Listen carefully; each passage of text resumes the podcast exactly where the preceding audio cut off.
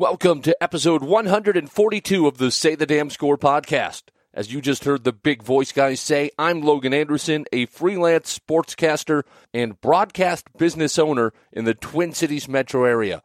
As always, this podcast is dedicated to sportscasting and sharing stories and ways to improve in the business by talking to sportscasters from all over the country and beyond. If you're a fan of the show, please subscribe to the podcast on the app of your choice and share the podcast with your friends on your favorite social media platform.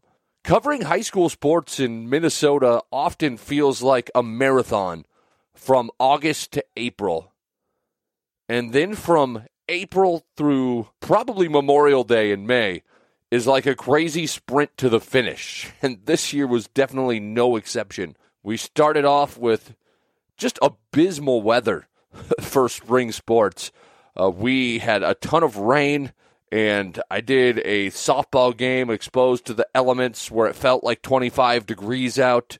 Um, it was not great, but so many games got rained or snowed out that they started to run out of dates, and all these teams were very motivated to get their games in if they were at all playable, regardless of the temperature, as long as it was dry enough out.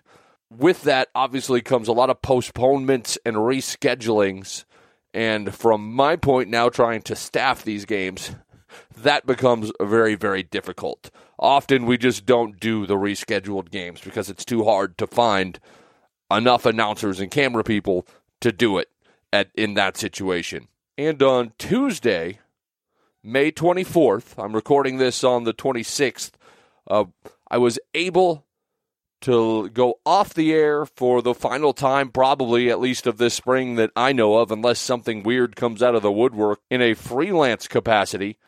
Yeah, I'm done for the summer. It'll be time to relax, recharge, work on the business a little bit, uh, visit friends and family that I haven't seen since Thanksgiving, and uh, get back to putting out this podcast a little bit more regularly. I really love broadcasting. I do. That's why I do this podcast. But anybody who's in this knows that doing 100 plus games in a school year, I think I've covered 12 different sports, numerous different teams, and all the while running and growing this little small business that I have called Game Time Media. I am very much looking forward the next couple weeks uh, to to take it a little easy and maybe work four or five hours a day instead of 10 to 13 it'll be good. And I'm really looking forward to the summer, but I know by the time we get around to the fall again, I'm just going to be chomping at the bit to get back on the mic and continue to do it because that's just the way the cycle goes for me. Speaking of reconnecting with friends, one of my best broadcasting industry friends is John Little, and he will be our guest for this episode. Uh, we were just talking about before we go on air, we're going to have to come up with like a a five time club T-shirt or special blazer or can koozie, more likely uh, for uh, when somebody gets to five times on the show. But right now we are talking with John Little, and this is his third time on the show. We had him way back on episode 22. Uh, he was a guest host uh, where he interviewed George Dunham on episode 127. And now, here, as we are into the 140s, more specifically, episode 142, we have John Little again. and he has a, a different title than he did back then, as he's now the news anchor at KRLD, a heritage station in the Dallas Fort Worth metro, and does ESPN Plus, ESPN 3, University of North Texas Radio. Uh, you know, he even made an appearance on The Ocho. So a lot of stuff going on. John, thanks so much for coming on. Oh, I'm blessed to be here. Thank you so much for asking. And it's great to talk to you again. You're right. A lot of stuff has changed from the first time we recorded, which, you know, probably almost six years ago, something like that. So, yeah, uh, it's, uh, hang it's on. awesome. I can look it up exactly five years ago, 92916. And what was particularly interesting to me at that time is that you were in the process of doing what I was starting to think about doing, where you made the decision to just uh, leave a good, stable, small college job with benefits, full time salary, everything, and just leave Weatherford, Oklahoma to go to Dallas Fort Worth and pursue a freelance career until you could figure everything out. And at that time, you were figuring it out, but you were doing a lot of little stuff. Shortly after that podcast episode, you ended up as the women's basketball announcer for the University of North Texas, your alma mater.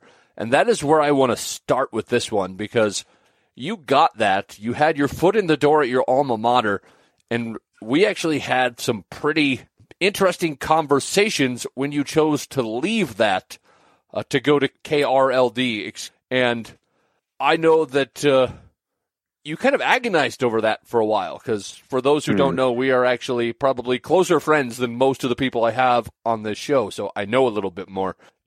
Take us back to that point where you had made the leap, you had gotten the D1 job you had hoped for for your entire career, and then you made the decision to bail on that to get the full time job at KRLD, which ended up being phenomenal. It's led to all these freelance uh, positions we were talking about. But go back to that decision and how difficult it was.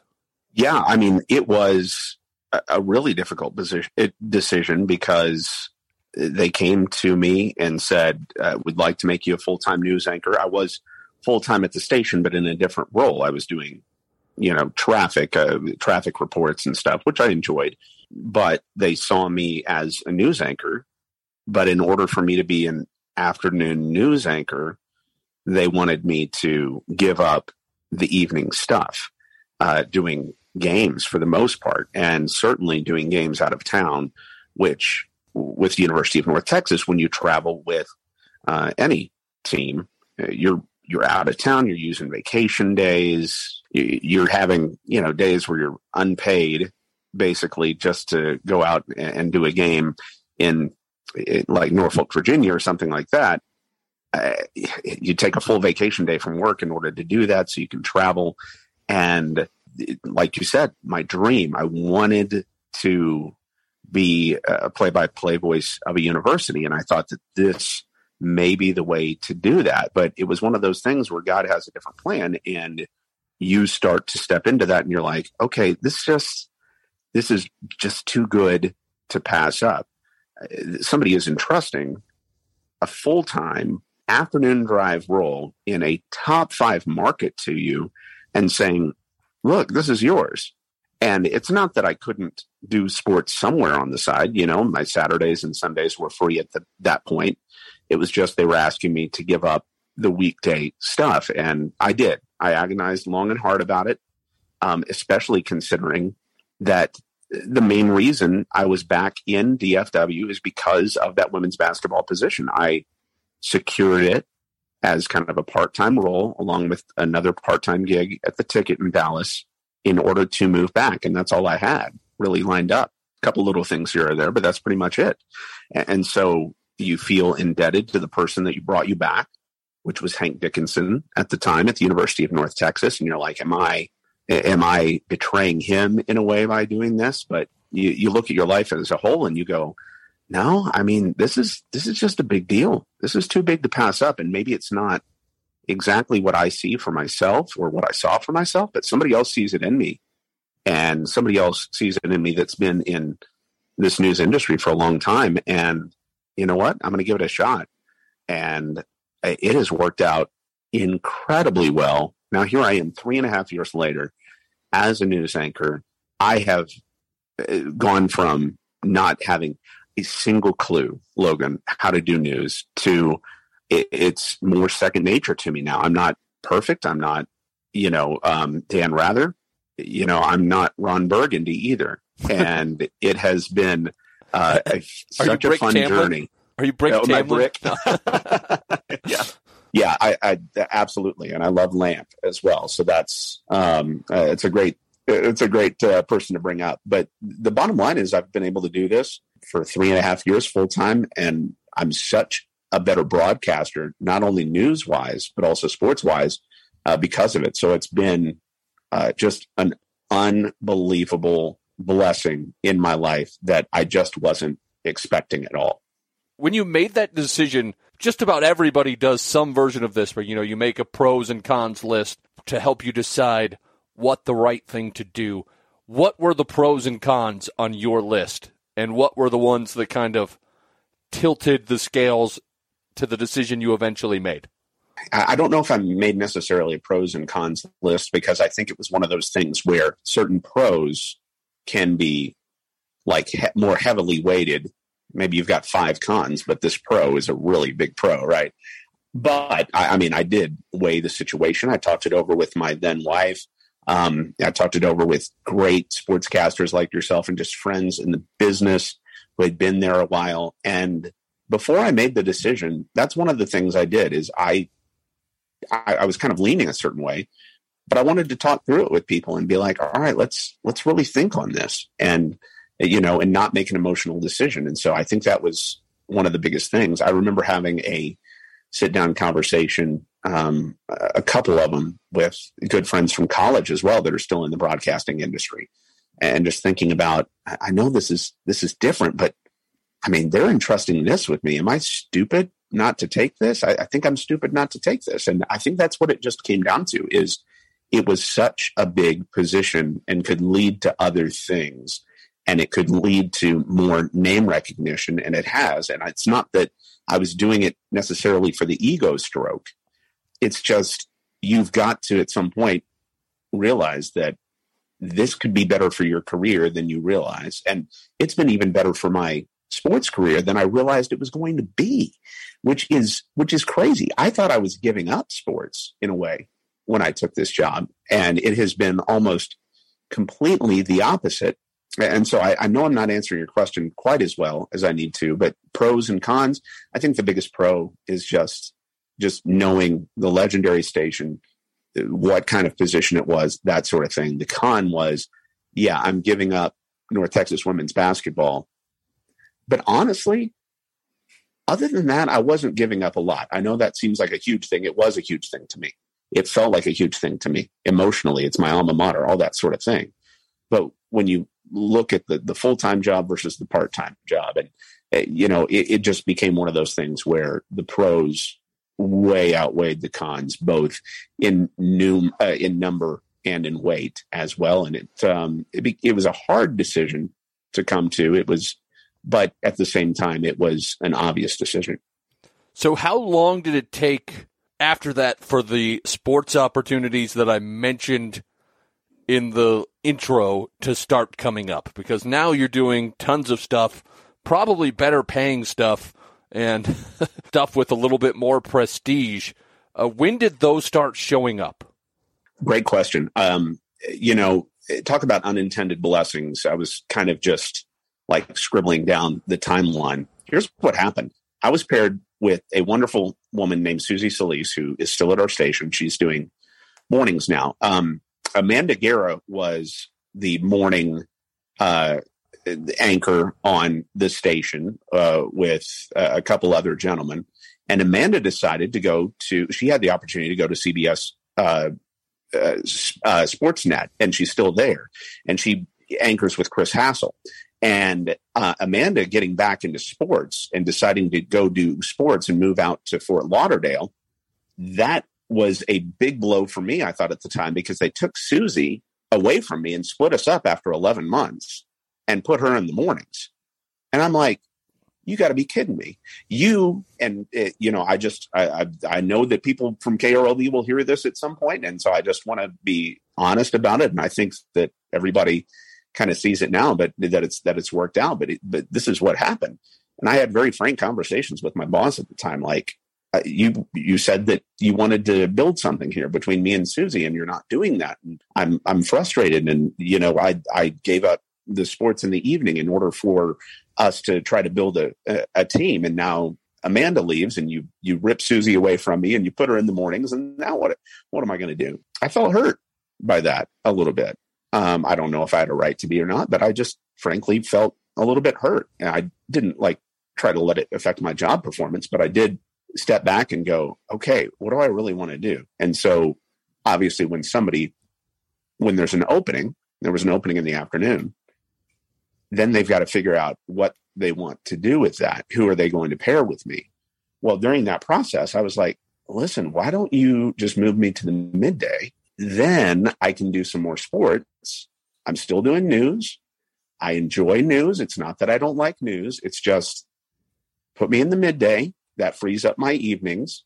And I, I didn't know if they would go for it. I'm sure there were, you know, uh, I, I didn't hear all the behind the scenes uh, sessions uh, talking about, you know, whether that was the right decision for the radio station or not. But eventually they decided, yeah, that's what we're going to do. And they moved me to the middays, which I requested, um, which I know is a little bit unorthodox when you think about, you know, what you want at a major market. You'd rather be in the afternoon drive, right?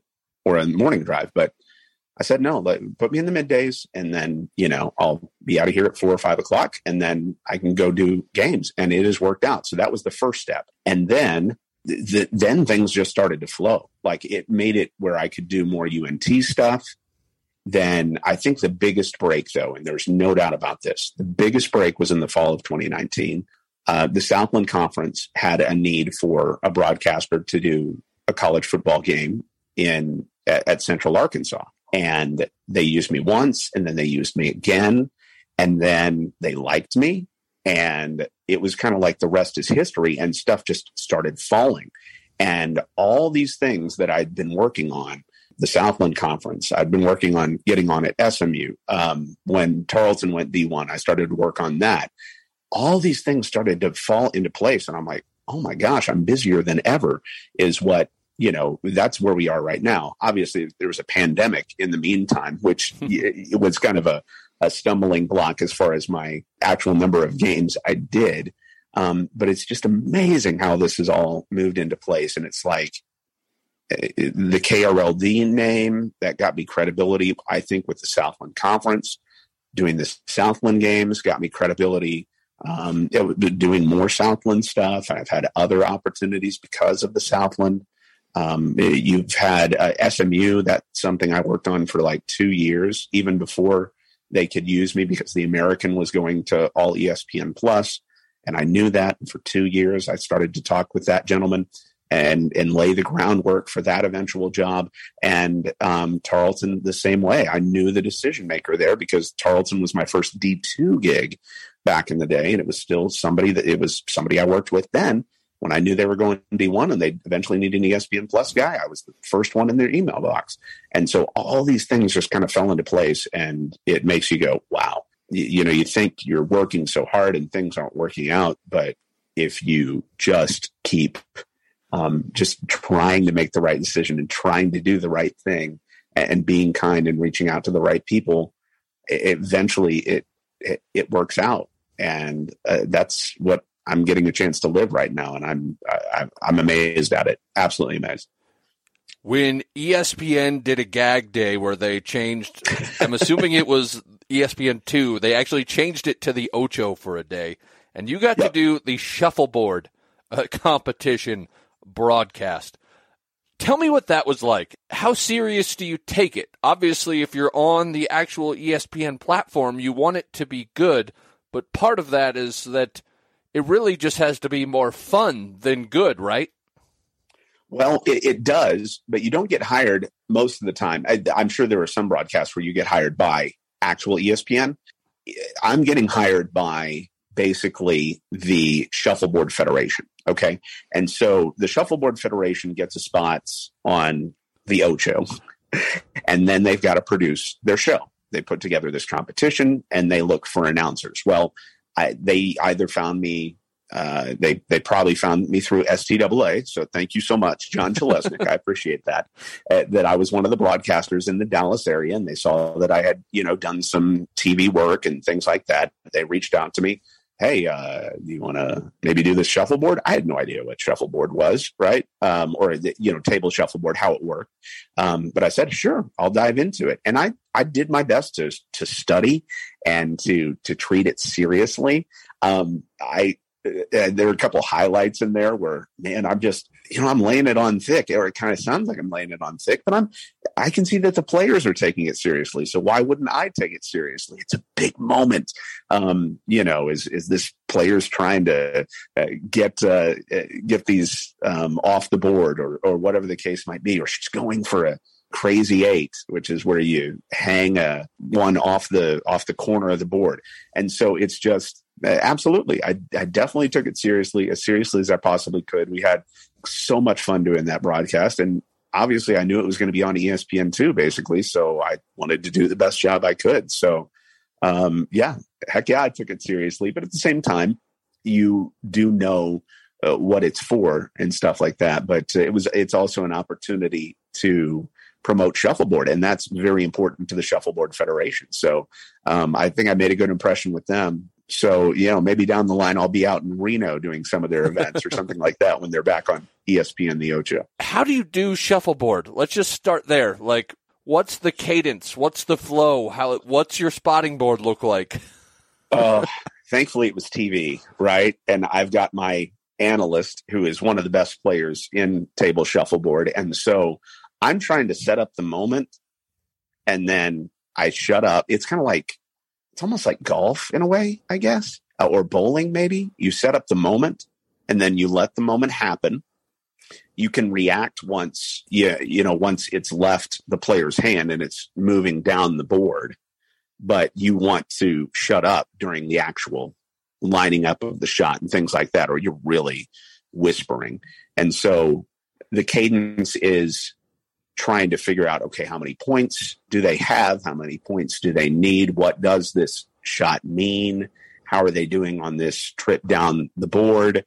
Um, and so you're trying to keep people apprised of that and have some natural flow of conversation between you and your analyst and eh, you know uh, obviously rely on them to be the um, rely on them to to be the expert there and uh, and just try to have a good flow and try not to overstep your bounds and you know create shuffleboard terms that aren't appropriate just because you don't know what you're talking about. You just try to stay in your lane uh, and and do the best job you can. And i you know it wasn't perfect but i, I thought i did a, a, fairly nice job for it being the the first time i'd ever seen uh, really a table shuffleboard competition in person. I find that interesting that you said that you know you didn't want to just make up terminology I've found sometimes that the stuff that when I'm just looking for some way to describe something that I don't know what it's called, obviously you don't want to do it too often, but it ends up being something creative or something that I actually end up liking. And I know I've talked like to other people who do that funny, too. though, too. Um, Not even necessarily funny, but uh, just like if you don't know the actual terminology, your your brain has to be more creative in the way that it describes it. Yeah, no, no, no doubt. I'm, and I'm sure I did that a handful of times. Yeah, unintentionally, honestly, because you know you're kind of comparing it to other sports that you know, right? Or comparing it to other moments in life that just make more sense to you rather than them trying to you know throw the weight you know down the, you know down the board you know you're just trying to figure out okay if I was an actual play by play announcer that knew what he was talking about for shuffleboard, how would I put this? Because I watched some shuffleboard to get an idea of how the game goes, but there's not really any shuffleboard play by play out there. I mean, as far as like at a network level or anything like that, it's people, it's normally the other players kind of just reacting to stuff. And so it was a little bit substandard from what you want to put out there for ESPN. So yeah, I mean, I did have to kind of make up my own style and stuff like that because there just wasn't a style out there. There, it doesn't. It, there's a reason it's on the Ocho. It's because it doesn't get broadcast normally. It's like frisbee uh, golf or uh, whatever else uh, gets on the Ocho. Dog jumping. You know, uh, there's not a, a Kevin Harlan for frisbee golf. There's not, uh, you know, some Joe Buck uh, for uh, table shuffleboard in order to pattern your cadence after. So maybe I'm uh, actually the uh, uh, whatever you want to say. It. Maybe I'm the Adam Amin of table shuffleboard because I'm, I'm just setting the standard. I was going to say, normally play by play for shuffleboard is some drunk guy six beers deep just talking trash. right, exactly. Um, have you played shuffleboard since that broadcast? Uh, great question. Um, I think I, yeah, uh, a little bit, a little bit. And now I actually know how to play one. And there are several different games you can play, which I didn't realize going into it. But now I know how to play Crazy Eights, which is, you know, which is fun. You can, you know, show your uh, friends how to play it. You know, uh, and uh, I I didn't know before, but now I know. I'm not any good at it, but uh, at least I know what the objective is because before I had no idea what I was doing. I was just picking up, uh, you know, the, the, weights and kind of tossing them down there and being like, uh, I guess that's three points. I don't, I don't know what I just did, but uh, all right, now you, th- now you do it on the other side. So now I've at least got a good idea of uh, of crazy eights. One of the things that you've got to do, I know you've got to do a couple NBA G League games, and you're also the public address guy uh, for the WNBA Dallas Wings. Uh, how did those come about? And we'll start with kind of the G League play by play, because that would be some fun, very high level basketball to do play by play for. But the public yeah, address is yeah. a little bit different. So we'll we'll yes. talk about that later, but talk about the G League first. Okay, so the G League, G League's very fun, and it was one of those things where uh, Jared Sandler. It was the first year I came out here. Uh, Jared Sandler, who does pre and post for the Texas Rangers, and also, um, you know, is their third play-by-play person for the Rangers. Well, he that's his regular gig is to do the Texas Legends games. Whenever he goes off to training camp, normally in March, or um, yeah, sorry, spring training, excuse me, normally in March, um, it, he needs a fill-in person. Well, he was looking for a fill-in person that year. Uh, Ted Emmerich knew me, and Ted, uh, you know, told Jared, "Hey, this is a good guy. You should uh, give him a shot." And I got a shot, and I got to do a bunch of games for a couple years uh, whenever Jared was out of pocket. Um, I haven't been able to do them in a couple years because I just, it seems like I've always got something else going on. So they've been using somebody else, which is great. Uh, fantastic for other guys to get an opportunity. But those games are a lot of fun. And so um, you've got some, some high level basketball and it's, it, you know, th- there's a different style from, you know, college to the NBA or even the G League, it's so much more wide open and the 24 second shot clock and all that sort of thing.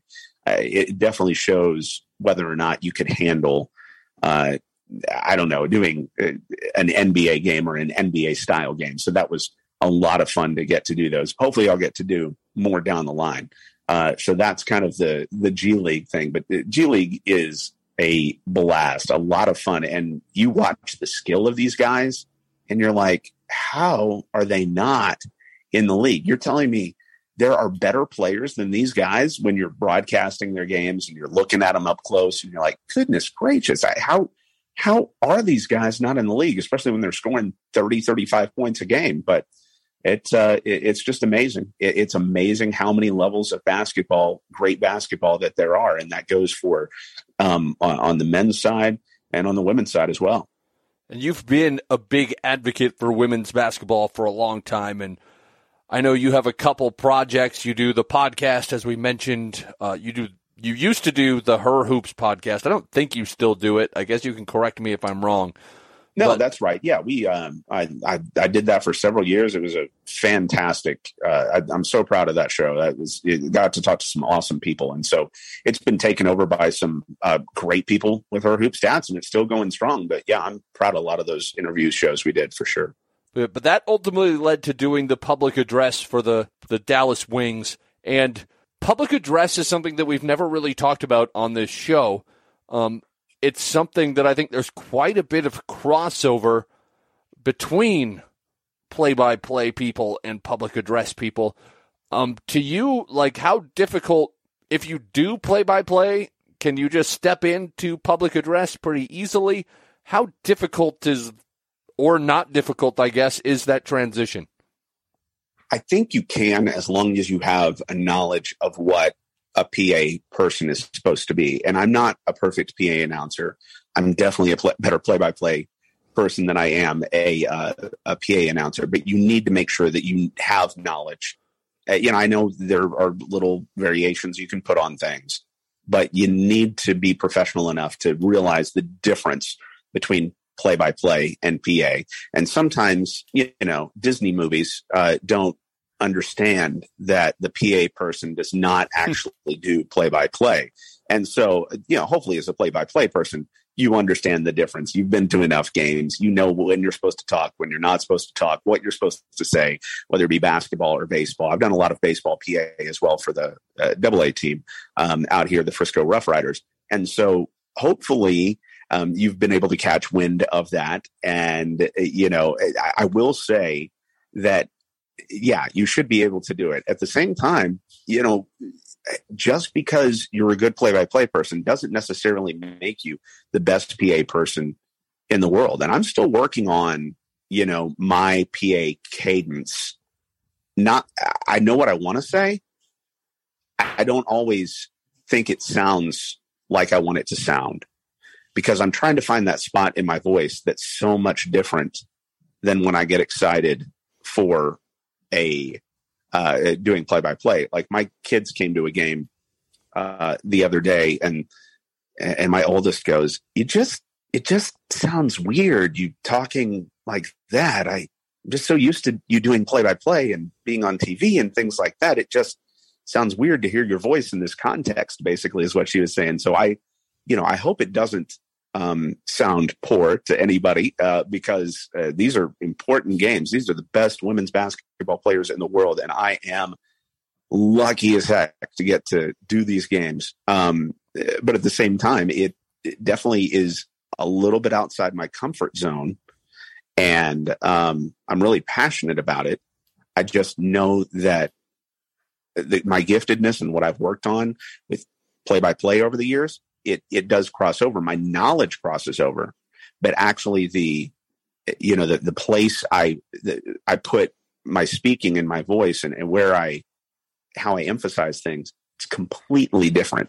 And right now, um, I feel like I'm trying to still uh, gain my voice and, and, and attain my voice as a uh, as a PA person, which is you know kind of exciting, right? To you know, at 39, have something new to try to get really good at. I think I'll get so much better as the season goes on. Uh, this is my first season with the Wings, but I, I, think I'll get so much better as the season goes on. Um, but it's uh, it's definitely different. There's you know, don't let anybody tell you any different. It's a it's a different deal, and you need to have that in your mind as you go into it. One of my uh, fill-in announcers for my high school network here in the Twin Cities is actually the like I think he's done this year, but for the last several years has been the PA voice of the Timberwolves. And I always joked with him, I don't know why I let you on my network because you make me sound like a bum. But uh. Sean Parker is his name. Really good guy. I think he's moved by now, but uh, it was a. It's always an art form that I've enjoyed, and the few times I've dabbled in it, I've felt like I was really bad at it. So I don't do it very often. So, what are the keys in your mind to doing a good job as a PA guy? You've got to know that less is more. And let's say PA guy or gal, right? We yes. gotta, we gotta. I uh, say that uh, know, we gotta broaden this. Fair PA enough. PA person. PA human, but um, uh, PA human. Thank you. Um, uh, yeah, you've got to know that less is more, and you've got to know that every time you open your mouth, you got to know exactly where you're going.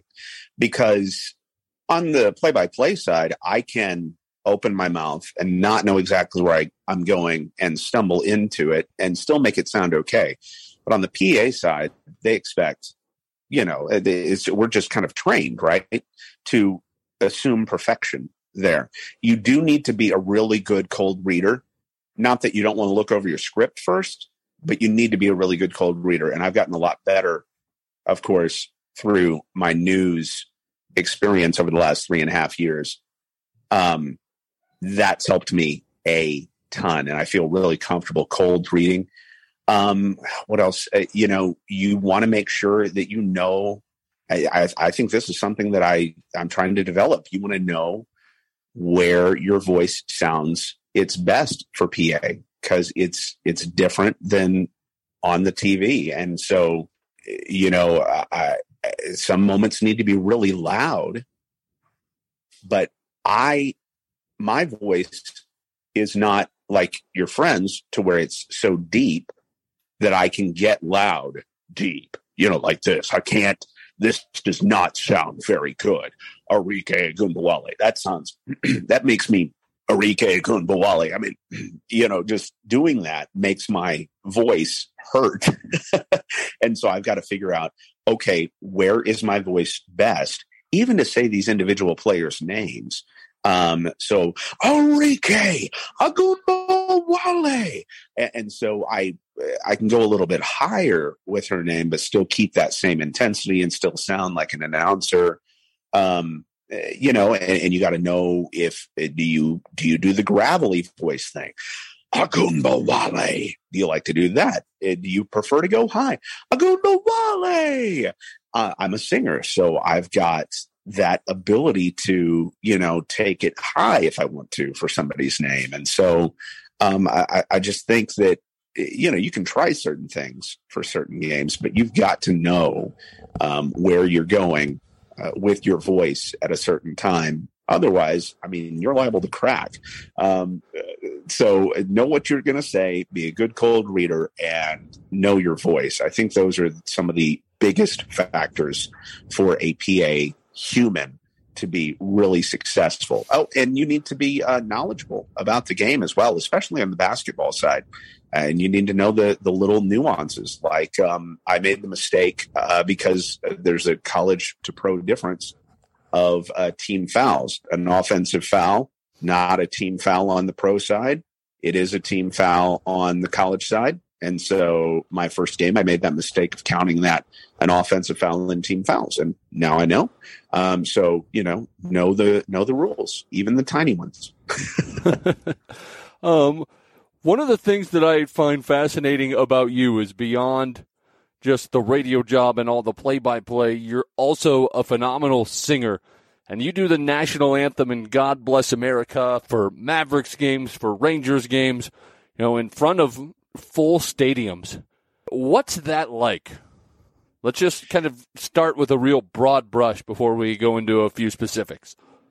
It is so fun. Um, I, can't tell you the adrenaline rush I get when I do it. It's beyond anything else that I get to do, any of my ways to express myself. Those moments are absolutely exhilarating. Somebody was asking me my joy list the other day, and I put it on my joy list, and then I had to stop and say, no, it's not a joy list. It's like it's like an exhilaration list. It is to the point at which you are on almost another planet emotionally.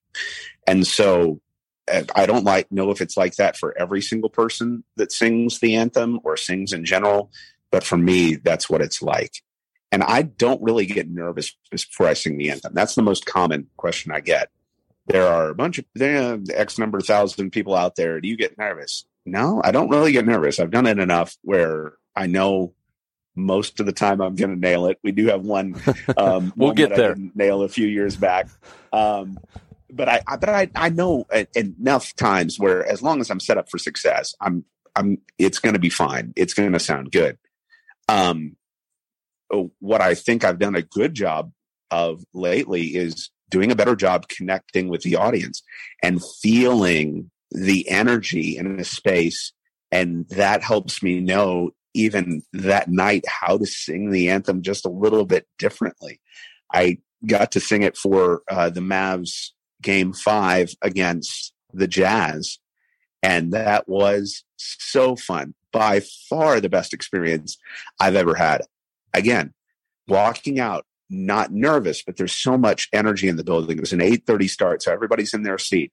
They're a couple beers in. They cannot wait for the game to tip, and you are the only thing between them and watching Luka Doncic. And so they are so excited for the national anthem. And the way I sing it, it's a very excited style. It's I, I don't labor it. I don't you know it doesn't take me two minutes to sing. It takes me like a minute 13, which is fairly short. I, I really barrel through it. But that night, I, I, I could tell that they're just into it. And so I have this little flourish I do. Oh, the land of the free. Well, that night, I, I really held or a long time and I waited for them to start cheering. And, um, and I, it's it's just so wonderful because you know that they're in the palm of your hand. And then I held out free as well, and you get them to start cheering too, and it's just so fun because um, it's just it's just this great moment, and you're like, yes, we're experiencing this experiencing this together. Um, I, and it, it was so fun to walk out there because you know there are all these celebs. Like uh, I knew that Tony, uh, that Troy Aikman, excuse me, was there. And so I looked over and looked at Troy and I looked to kind of to his right and I was like, oh, that's, that looks like somebody important. Who is that? Oh, that's Kyler Murray. I didn't even notice this until later. Patrick Mahomes was even closer to me. Uh, and Nastia Liukin over there as well. It was, it was nuts.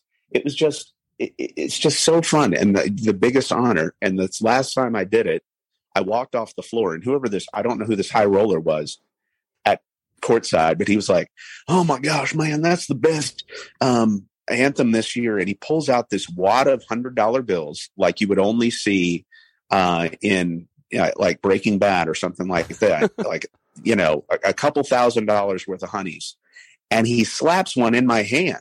Like he gives me a hundred dollar handshake for a great national anthem and I still have that. I'm not I'm not ever getting rid of that. Now I did donate a hundred dollars to my favorite charity, but the actual hundred dollar bill, I am not getting rid of that.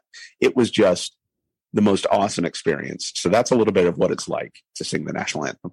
So you talked about some of the positive experiences, and you you alluded to this. So I'm not going to feel bad talking about it. But you oh, had yeah, one time where you made it to the very end, and yeah, then kind of just God lost your America. voice, and it yeah. and it went viral across the internet to the point where I'm like, oh my god, this is like a viral thing for someone I actually know. I'm just seeing. Oh, I know. And, um, and, like John Boy picked it up and stuff, and he's breaking it down. Um, it was, yeah, it it was one of those moments, and I, I'm not going to tell the whole story. I've got a blog post about it somewhere. I, I'm not going to tell the whole story in that I don't want to make a bunch of excuses, and I'm and I wouldn't. The bottom line is, I started too high. I didn't have that note it was the end of a hot night. It was tired. I needed water. Blah blah blah blah blah. I and I cracked at the end. I didn't have the power to finish it, and it was really funny. Yeah, it just was. And I knew as soon as it happened, I, I laughed. I remember laughing on the field to myself, like, "Oh my gosh, that's terrible!" Because I know it's going. I know it's being televised at the time, right? Um, God bless America, always is at the Rangers games and um and then the phone blows up you know um the thing that was great about that was the number of people number of friends that came to my defense immediately and just that's when you know that you've got great friends that they're in your corner you know and and they're they're stepping out there and saying man i, I mean it you know, it happens, but I love you and you're, you're, you're great. We know this. And, and that was so nice. I, I, I just, I, I felt so much love from that. And I think another growing thing is, um, you know, and I was talking about this with another broadcaster that, you know, you and I both admire, and I won't name drop, but he was just, um, anyway, it's just been a big encouragement for me. And he said, I thought the way you handled that and the aftermath and kind of making fun of yourself in a way, but then, you know, acknowledging the moment that it happened, not trying to, you know, brush it off, but just acknowledging it and getting through it and, and telling your story behind it. I thought that showed a lot and that meant a lot to me. And, and so, um, I'd like to think that I got better from that bad moment. And it's one of those things where if you do anything enough times, eventually you have a bad day when you're doing anything live, right? But mm-hmm. obviously it did not preclude you from continuing to get the gigs, which uh, obviously is nice, but was the next time you did it, were you nervous that time? Great question. I'm trying to remember. I think I was a little bit more nervous than normal, not for the national anthem, but for God Bless America, just because I knew that that's the one that I uh, hit the bad note on. so yeah, a, a, little bit, and um, because it was a harrowing experience to a point. And it's you know getting caught with your pants down. It's that that's that um that dream that we all have that we're running around our school hallways naked and we have no clothes to put on. And so, yeah, it was nerve wracking the next time I went out there. And, but, you know, I got through it and that's part of life, getting through those hard moments. And that's what we try to teach our kids, right? Is it might be scary, but do it anyway.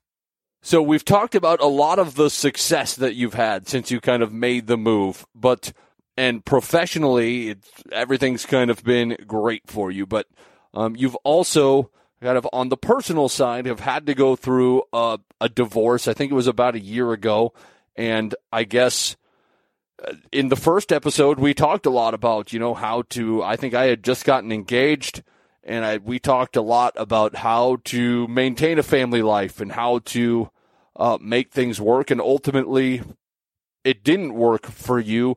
Um, what led to that that was industry involved? And maybe how would you mm-hmm. have treated your career different? We don't want to air your dirty laundry, but do you feel like the schedule and the the way that a sports broadcasting job contributed to that? Um, uh, Logan, it's a great question and a fair question. I think that you know, anytime you've got a breakup, you know, there are some, there's some, I don't know, what do you want to call it, blame or role on both sides. And I'll own my side for sure. You know, I, um, you know, then there were other more massive things that led to it other than the industry. But I think the industry is hard on marriages. I think the industry is hard on relationships. I think that being gone that many nights was very difficult on my marriage.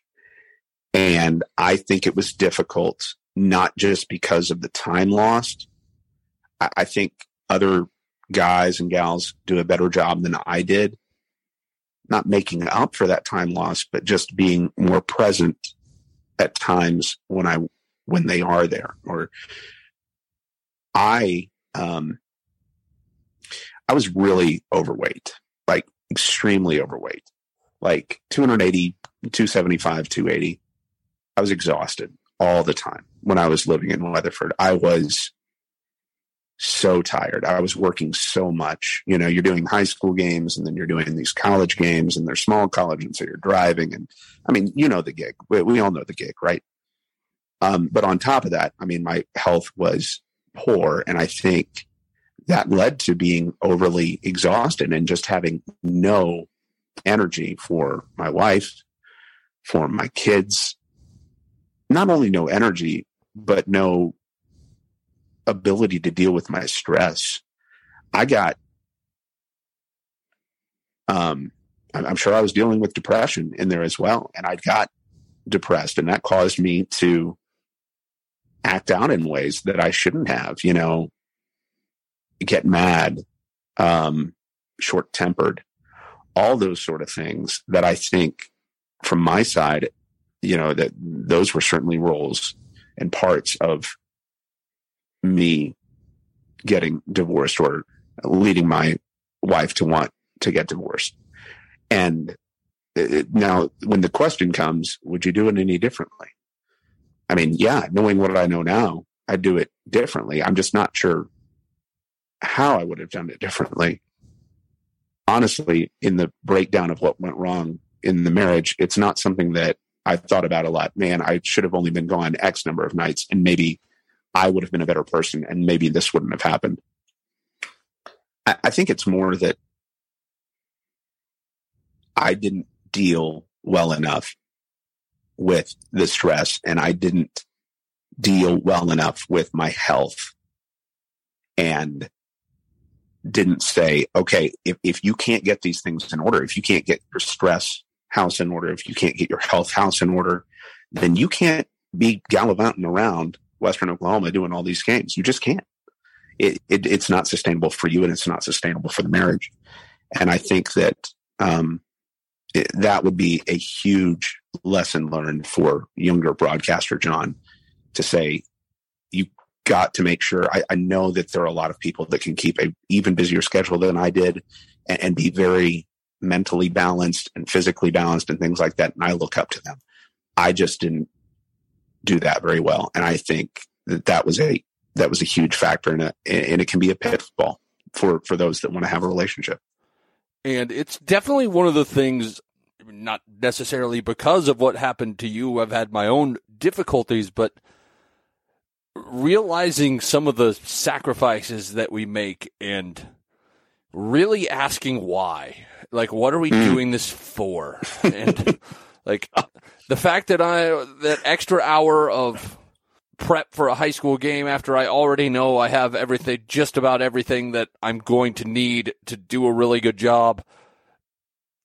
Does that cost benefit end up, who does that benefit? And I've done a lot of kind of soul searching on that, and I, I, I don't know. I, I look back and I I know I've definitely made some very real and intentional changes uh, on that regard in the last year.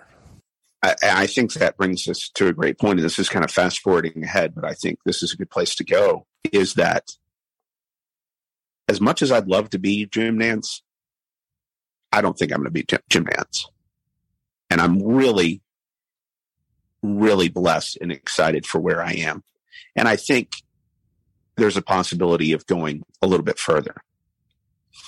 But it's no longer my sole goal to climb that ladder of sports broadcasting success. And if you even would have asked me three years ago, you would have gotten a different answer. Two years ago, just before my wife said, um, can you please leave? um, you would have gotten a different answer. And there is no question that coming to a, the, the come to Jesus of the most important things in your life coming to an end causes you to look at things differently. Do I still love doing games? Absolutely. Do I like doing a high volume of games? You bet. Do I live and die over whether or not that's a good tape or this is a good take or, you know, um, I, I get something absolutely right or, you know, I didn't get to prepare as much as I wanted to for this broadcast. I no longer do because there's just a different perspective. I think there was a time in my life for that when I'm 25 with no kids. Absolutely. Pour as much as you want to into it. You know, spend the four hours preparing for that, you know, that high school boys basketball game. Go for it. Um, you know, it, because we've all got to learn to do that. The fact is, I'm a dad of three wonderful girls, and it's not worth it to me to take all that time away from them, you know, in order to know just a little bit more about this, you know, young woman's junior high stats. It just, I can get by without it. And so I think that point is taken. And there's definitely been a different perspective. And obviously, I've reached a certain point and there's a gratitude that I'm at this point. Like, I'm right where I'm supposed to be. And it didn't take a lot of striving to get there. What it took is being good to people. What it took is being, is caring about the craft and respecting it and being good to people. That's why I am where I am. It's not because I overly stressed and overly prepared for um, some random game on a Tuesday night. And so I think at that point's taken, and I, I think I, I respect it a lot, especially where I am right now. Do you think if you could go back in time and tell, I don't know, let's just say 26 year old you, you know what, climbing this ladder isn't all that important. the the things that are going to make you happy. Do you think you could have done things different, or do you think you needed age and experience to get there? I, I go back on that. I'm like, I wonder, should I have known this before? That you know, this is it would be cool to do some of these things, but that it's really more of an ego stroke than anything else, as opposed to doing what I'm doing now. I, I don't know if I would have listened. Do you think Yeah. you would have? I, I think the part that I wish I could tell 26 year old John about is truly, truly, okay, d- do your best work. That's good. Put your heart into it. That's fine. Don't take your worth over whether or not you're in the top 20 for Georgia 7. Don't decide whether or not you're a good broadcaster based on whether somebody in I, I don't know Wichita, Kansas, gives your demo a listen to when they're filling that position. Don't do it. You don't know what's down the line. Just do your best work. And it doesn't mean you can't try to get jobs. It doesn't mean you can't try to meet people and network, whatever you want to call it.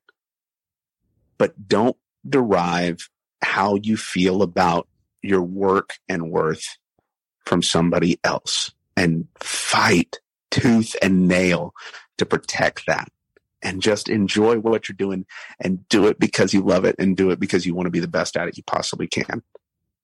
That's what I tell him.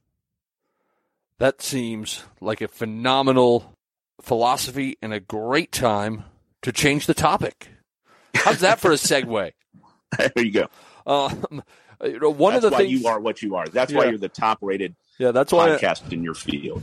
I'm the only one left. I think. I think there's a couple new ones. I shouldn't say that, but and a couple of them are very good, and uh, I'm hoping to talk to some of them soon. But um, you've kind of changed. You work full time in radio, but as a sports guy, you've basically moved from radio play by play to a TV play by play guy.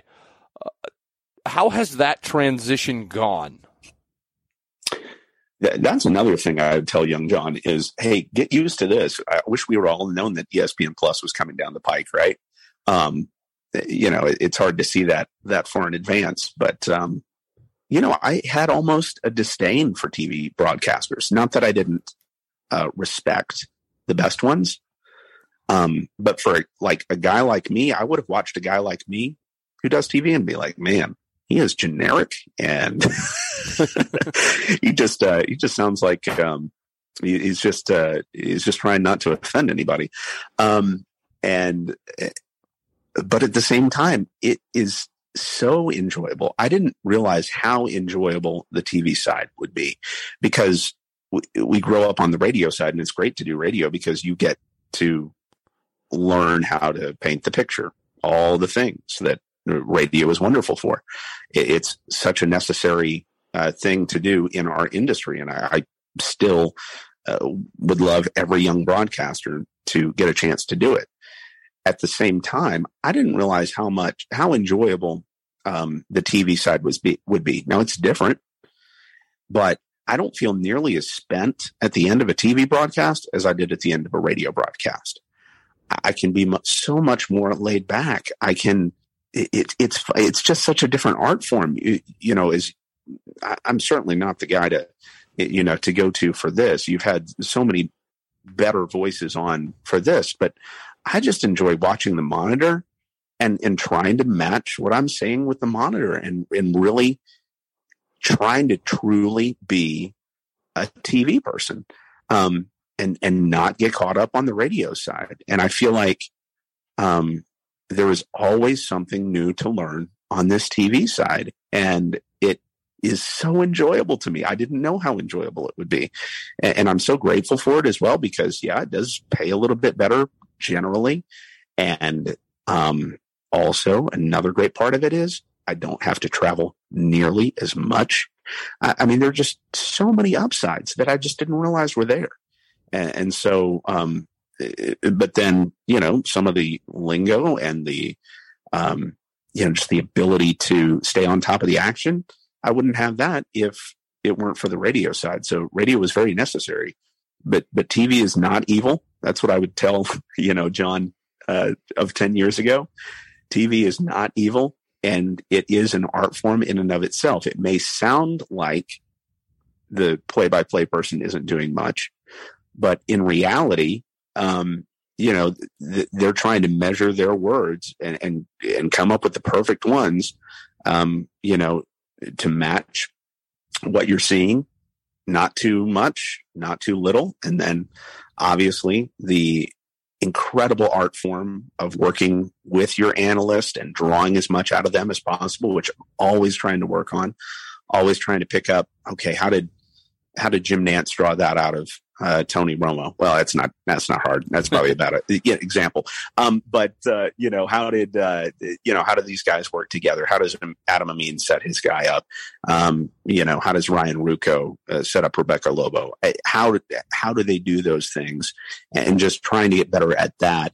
That is, uh, those are the different art forms that we just don't have on the radio side, and it's so enjoyable to work in and out of the um, minutia of that. That's interesting. I was just thinking about it the other day. My Twitter handle is still at radio underscore Logan. I haven't actually been on a radio station since 2018. I think it was in June. So uh, I did state softball on the radio, and then I quit that radio station and started my own business, and haven't actually been on the radio since. So um, it's interesting how video really has become the to say the gateway opportunity now. Oh, absolutely, it has. Absolutely, it has, and um, I'm I'm so thankful for it. I'm jealous of the kids who have come up in this. I'm I'm uh, you know, and it, when I say I'm jealous, I I got perspective. You know, I I am what I am, and that's great. It's just you know, if I would have come along, you know, through the ESPN Plus time, um, you know, how many more reps would I have gotten at UNT? Especially if you come along at the at the exact right time. And so, um, eh, I, I just I, I just love it. I do marvel at it. There is no question that it's you know the future. The future is here. You know, I, I want to acknowledge I'm I'm not behind the times here. I understand you know where we are, um, but it it really is interesting to think about, and especially think about radio people. And this is me raising my hand as high as I can, and how slow I was to recognize that the shift. And I just I, I'm glad I leaned into it when I finally figured it out. I just wish I would have leaned into it maybe one or yeah, maybe like two years earlier, or gotten down here to DFW a little bit earlier, or you know maybe even been on the forefront of being like no uh, in pushing video pushing video pushing video. And um, but hey espn plus has changed the game and the other streaming opportunities as well. I don't want to leave those out but um, it has changed the game and it represents an incredibly unique opportunity. And i'm so excited for the kids that are coming up now. So one of the things you told me to ask about before we went on the air was your george bush story. And i know i saw it looked like him standing behind you singing on your social media feed. Uh, is that what it was? What is your George Bush story? Oh my gosh, I keep running into George W. Bush, and I love it. So, you know, I do SMU basketball games, and he has been a fan of SMU men's basketball for a long time now. Comes to a lot of games. Obviously, he didn't get to do that as much during the pandemic, but this year he got to come to a ton of games. So, uh, one back in November or December, I was able to meet him and take a picture with him, and he would be there at random games. Um, and uh, it, it, was just, it was really incredible. And, you know, we'd have little knowing nods and stuff like that. Well, in January, eh, there was, and I guess it was late February, is what, it, or early February, I should say, is what it was. The, um, uh, the ATP did a tennis event at the SMU Tennis Center. And I had some connections. I didn't ask to sing it, but they asked me. Somebody asked me to sing the national anthem. I didn't realize that President Bush was going to be there, but somebody mentioned to me, "All right, well, um, you know, after uh, you go out there, President Bush will uh, come out right behind you, and he'll be uh, tossing the ceremonial coin." I was like, "Whoa! I get to sing in front of the uh, former president. That's so awesome." Um, so I go out there, I do my thing, I sing. I didn't even notice that he was right behind me, but I come off, and the first thing I hear is, "Hey, man, that was a great job."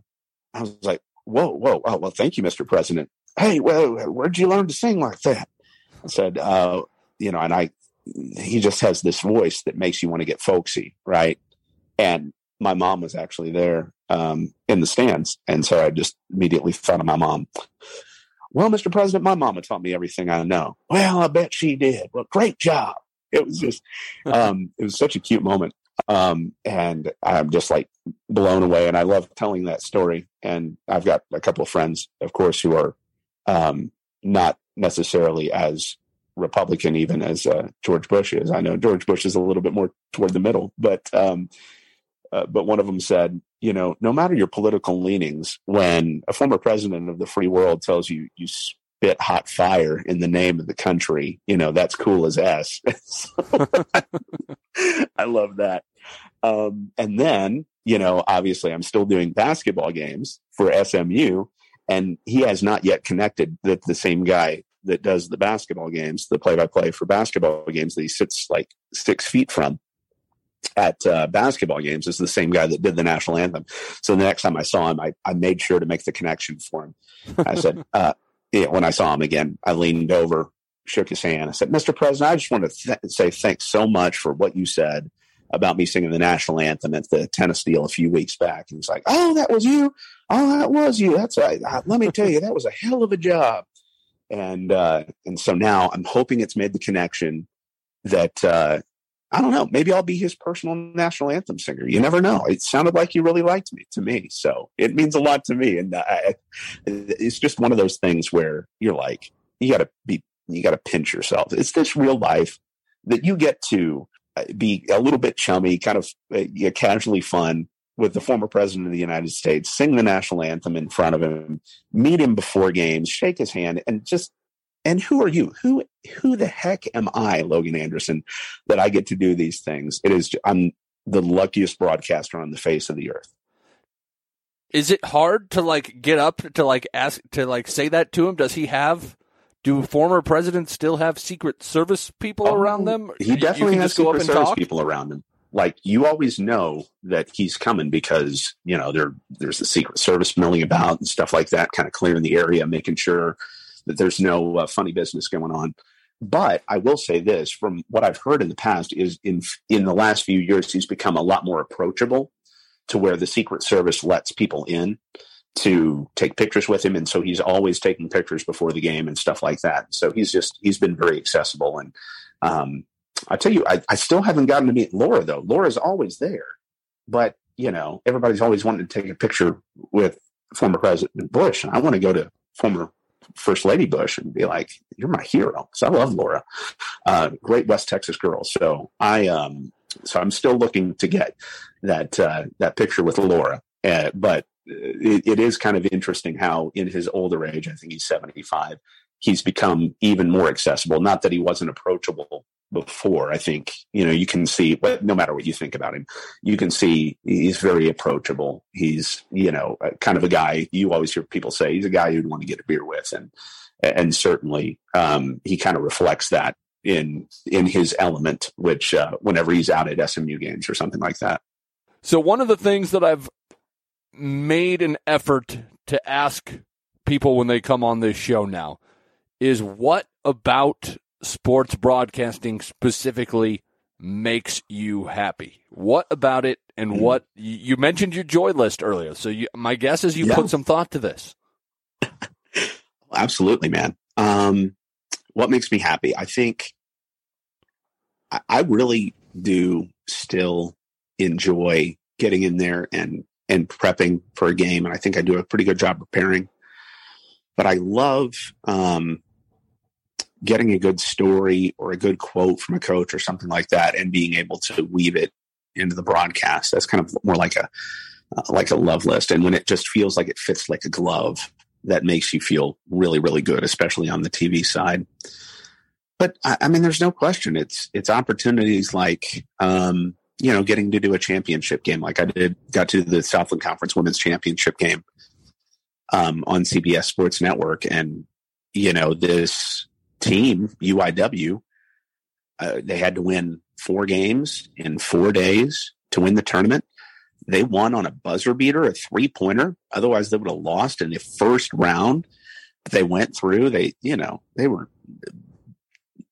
big underdogs all the way through the tournament. And they go through and they win the thing in overtime. And I get to have these enormous calls. And I mean, just, just for me, just being a part of those moments as, as somebody who had absolutely like not even zero athletic talent, less than zero mm-hmm. athletic talent, finding a way to still contribute in the sports field. Um, eh, that's what gives me the most joy about sportscasting is just just the ability to be there and the ability to experience the moment and just be a small part of it. It makes me incredibly grateful. And the other thing that I get a lot of joy out of right now is just talking shop and especially with younger broadcasters. You know, somebody that's coming up that's uh, 23, 24, 25. They've got a lot of potential, but they don't have that perspective yet that you have. And it's not so much that you're lecturing them on do's and don'ts. It's you are trying to help them see some of the grander things and kind of like the questions you asked earlier. What are the things that you wish you could tell 26 year old John? And it's, it's some of those things, you know, that it's about, you know, doing good work and, you know, doing your best and being great to people and, you know, letting the chips fall where they may because, you know, you can't tie your happiness to whether or not ESPN calls you and you get a contract. Eh, eh, you just can't. And so, um, talking about little things like that, talking about family considerations, uh, uh, talking about uh, talking about ways to go about getting jobs and, and just the the strategy of pursuing opportunities that just fires me up because I've been there and I've thought about it nonstop, and I just feel like I've got a little bit of wisdom and I can take a little bit of the pressure off of, you know, I'll call them kids, people that are 15 years younger than me. And I really enjoy those conversations because they, they fill me up as much as they help the, the guys and girls I'm talking to. So that, those are the aspects I love, whether it be on the air or off one on the air, one off the air that that uh, give me joy about sportscasting. All right, so the one thing I kind of wanted to finish up on, and you were talking about little things and how a lot of times, you know, they matter and you don't always realize it. And I think in the first episode, we touched around this a little bit. The first time we met in Salisbury, North Carolina for the National Sports Media Association banquet, and they had a seminar where they did critiques, and I had brought in like a sports talk segment because I think John Chelesnik said it's going to be way less crowded in there. It's way more likely that they'll hear your stuff. And right. like, okay, so I did that. And I got in and I just absolutely got shredded to the point where, you know, it's kind of anonymous, but most people really do know who it is. You can figure it out who it is pretty easily. But uh, they were just killing me to the point where there was a few people like legitimately laughing. And uh, like it was very one of those confidence shaking moments. And when uh, afterwards, we went to the crappiest Days Inn in Salisbury. so the, we were the two people who were too poor at that point to uh, stay at the nice hotel, and we ate Papa John's pizza. I, and yeah, I, I, you know, frugal, frugal. We, that's what we were.